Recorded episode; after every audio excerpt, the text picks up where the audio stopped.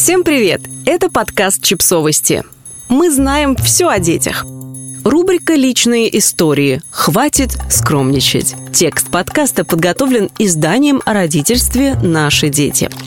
«Да я тебя обниму». Я бросилась к сыну, который буквально 15 минут назад выиграл важные спортивные соревнования. «Ты такой молодец!» Это было легко, мама. Сын обнял меня в ответ, и я почувствовала на своей коже его шершавые от огромных мозолей ладони. Разве может быть легко, когда такие мозоли? А когда тренировки дважды в день, каждый день? Ежедневные проверки на скорость и выносливость. Сперва на воде, потом на велосипеде по холмам 20 километров, дальше на тренажерах. После тренировок сын возвращается домой совсем без сил.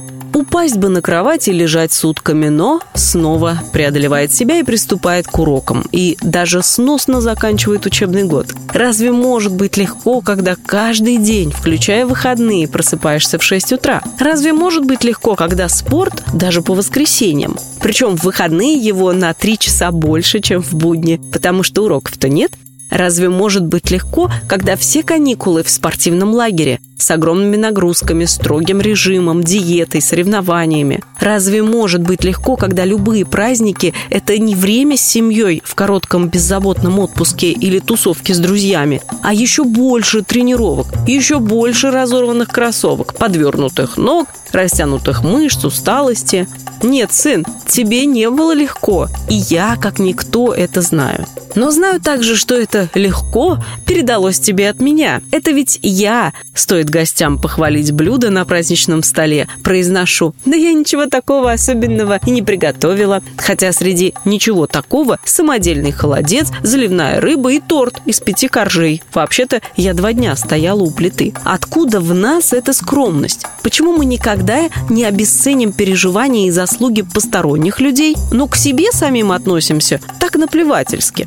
«Ты серьезно сам построил этот дом?» – спрашивает сосед мужа, рассматривая нашу дачу, которую муж за два года сам превратил в современный комфортабельный дом для круглогодичного проживания. Чуть свободная минутка строил, отпуск строил, праздники, выходные строил. «Да что там строить?» – отмахнулся муж. «Современные инструменты половину дела делают. Вот когда мой дед, считай, голыми руками построил дом, вот это я понимаю. Эй, при чем тут дед? Ты не строитель, программист. Решился, научился, придумал, построил. Два этажа, десять окон, двери, лестница, крыша, крыльцо, беседка. Как просто перечислять, правда? Но на деле это не про что там строить, это про годы труда, про время, силы, ошибки, после которых приходилось переделывать. Пыхтел, чертыхался, но переделал и построил дом сам.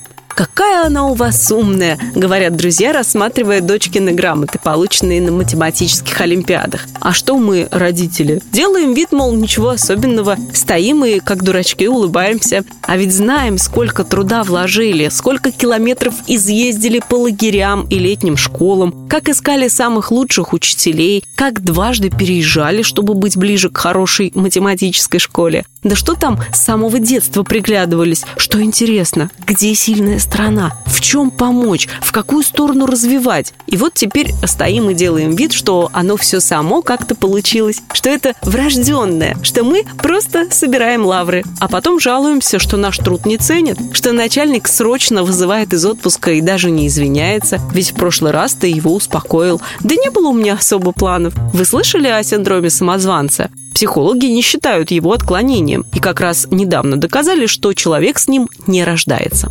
Синдром самозванца – это либо часть характера, либо особенность, приобретенная в определенных обстоятельствах. Например, когда папа не признает, что дом построился только благодаря его усилиям, или когда мама делает вид, что холодец на столе взялся из ниоткуда, сам собой. Синдром самозванца – это когда человек ведет себя так, словно успехи – это не про труд, а про повезло. Не пыхтел, не старался, не тратил время и силы, а всего лишь оказался в нужном месте в нужное время. Исходя из этого, выходит, что на месте моего сына-чемпиона мог быть любой.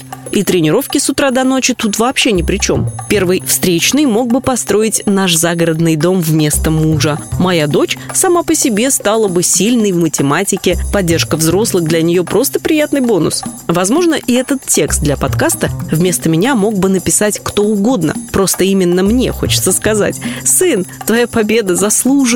Ты победил, ты! Не Вася, не Петя, не Сережа, ты!